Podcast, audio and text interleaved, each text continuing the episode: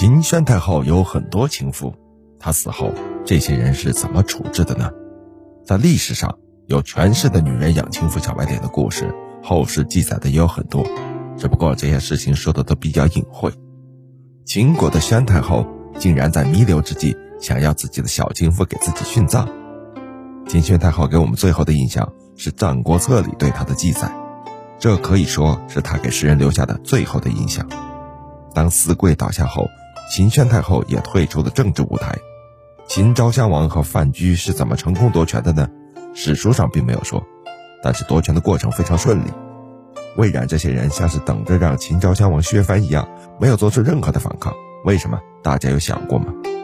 我感觉这里面是秦宣太后的作用，因为四贵都与秦宣太后有着血统关系，都是他最亲密的人。四贵在如此大的变故面前，都显示出了冷静。而秦昭襄王也没有赶尽杀绝，这只能理解为秦昭襄王和母亲私下里达成了某种协议，能够让王权在和平的条件下过渡。秦宣太后办到了，她说服了自己的亲人，交出了他们手中的权力，包括她自己也要离开这个她苦心经营了几十年的舞台。从这点上来说，秦宣太后配得上任何语言的称赞，因为她保存下的是秦国的实力。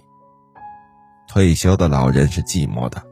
秦宣太后当初有两种感情在自己的心中反复的冲击，一种是寂寞难挨的女性情感，一种是对国家的责任感。现在对国家的那份感情淡了，而女性的情感上的空虚自然就占领了她情感的高地。秦宣太后有过很多的情妇，但是那大多数是为了政治上的需要。而此时她有了另一位情夫，叫魏丑夫。公元前二百六十五年，秦昭襄王四十二年。大概七十多岁的宣太后病倒了，这离开她政治舞台只有短短的一年时间。她躺在病床上，自知时日无多，想着心爱的小情郎魏丑夫，于是宣太后传下命令：“为我葬，必以魏子为训。”这句话记载于《战国策》。魏丑夫眼见得宣太后出了这么个主意啊，本想着是陪着这个老太太，让她能给自己一点好处。现在倒好，要把小命搭上了，吓得他够呛，于是就去找大臣雍瑞想办法。雍瑞便去求见太后，秦宣太后召见了他。面对已经奄奄一息的太后啊，雍瑞说道：“听说您要让魏公子为您殉葬，如果人死后无知，那么您岂不是白白牺牲了心上人的性命啊？假如人死后有知，那么襄王这几十年来在地底下的怒火。”已经积得够多了，太后您却的阴事，不过还来不及，哪有机会跟魏朝夫寻欢作乐呢？于是啊，秦宣太后应道善，然后就打消了这个想法。我们不知道他最后一个善字到底是什么意思，是一句怨恨的反话呢，还是一句真心的忏悔，或者是他根本不想再滥杀无辜？我想这一切只有秦宣太后自己知道了。秦昭襄王四十二年十月，秦宣太后薨，下葬在芷阳骊山。很多人可能会反驳说，秦始皇兵马俑不可能是给秦宣太后的陪葬。那么我要反问，为什么不可能呢？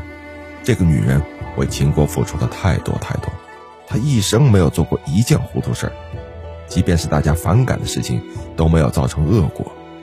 就是在她生命的最后时刻，她牺牲了自己亲族的利益，而把政权。还给了儿子，所以大秦帝国实际是由秦宣太后开创的，她是彻彻底底的历史的缔造者。虽然没有多少人愿意承认，没有她就没有秦国的未来。